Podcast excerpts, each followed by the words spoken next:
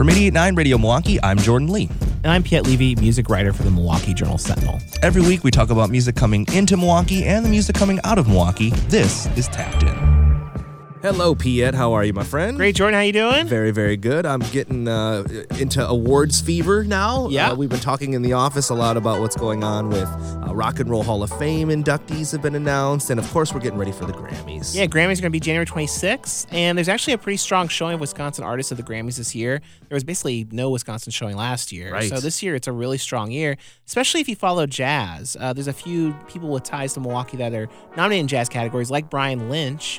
Who has been nominated three times uh, before and won once for Best Latin Jazz Album in 2007.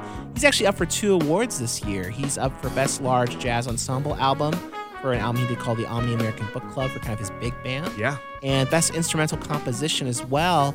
His competition in the latter is John Williams. So it's pretty Wow. amazing that there's, you know, this this Milwaukee guy done good who's still very much tied to Milwaukee, who's going to be competing with John Williams for a Grammy this year. Now, Brian was not featured in the latest Star Wars movie, but he Right. definitely uh, is one of our most popular jazz artists coming out of the city of Milwaukee. And there's hands down. others too that have uh, jazz ties. Dan Nimmer, who is from Milwaukee, he's a pianist for the Jazz at La- uh, Lincoln Center Orchestra. Uh, and he, he's nominated with his bandmates for um, Latin Jazz Album. Yes. Uh, and then uh, Tierney Sutton, who is a Nicolet High uh, alum, uh, she's getting her ninth Grammy nomination uh, for Best Jazz Vocal Album. So, jazz, of course, when you're watching the Grammys, doesn't get as much screen time. And of course, we know that. But the Milwaukee and Wisconsin representation is really robust this year. An artist who has gotten a lot of screen time in the past, Danny Gokey, is back in the running this year. Yeah, Danny Gokey, uh, who uh, placed third on American Idol in 2009, as you probably know, um, he kind of pivoted to more Christian music in the last few years, and that's done really well for him, including from the Grammys being recognized there. He's up for his second nomination ever in the Best Contemporary Christian Music Album category. Um, and so he was nominated once before. We'll see if he gets it this year. It's like the brightest sunrise waiting on the other side of the darkest night.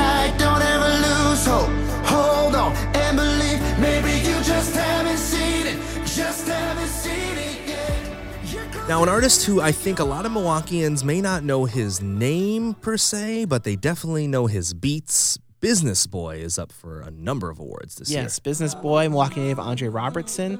Um, he has become kind of a, a big go-to hip hop producer, especially for kind of up and coming artists. Uh, and he co-produced a track for Lil Nas X called "Kick It," which is from the EP Seven, uh, and that uh, EP is actually up for Album of the Year. So Bizness Boi is kind of part of that running for Album of the Year. Uh, he also has production credit on the song uh, "Oh Wow Swerve." That's from that compilation that J Cole put out on uh, Dreamville Records, and that's up for Best Rap Album this year.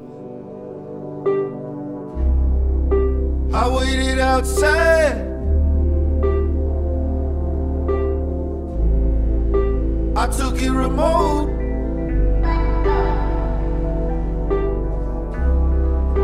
I wanted a bed. Tell the story or it goes. Of course, he's no stranger to the Grammys, and I think we can give the Grammys a lot of credit for catapulting his career. We're talking about Justin Vernon and Bon Iver back on the list again this year. Yeah, and, and also kind of the strongest showing, arguably, from the Grammys, uh, which was a big surprise. So uh, he's got a song nominated for uh, Record of the Year, uh, Hey Ma, and he's been nominated for that before for Holocene.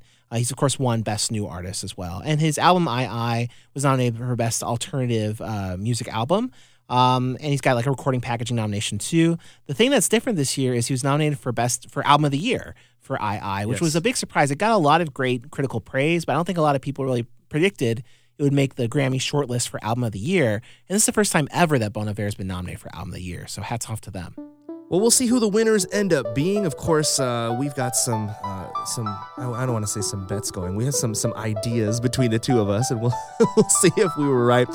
But stay tuned. We'll be following up on our Grammy coverage here on Tapped In. And, and if you don't subscribe to Tapped In, this is the best time to do it. Make sure you click subscribe. Make sure you like this podcast. Make sure you leave us a review and tell your friends about what we're doing here on Tapped In each and every week.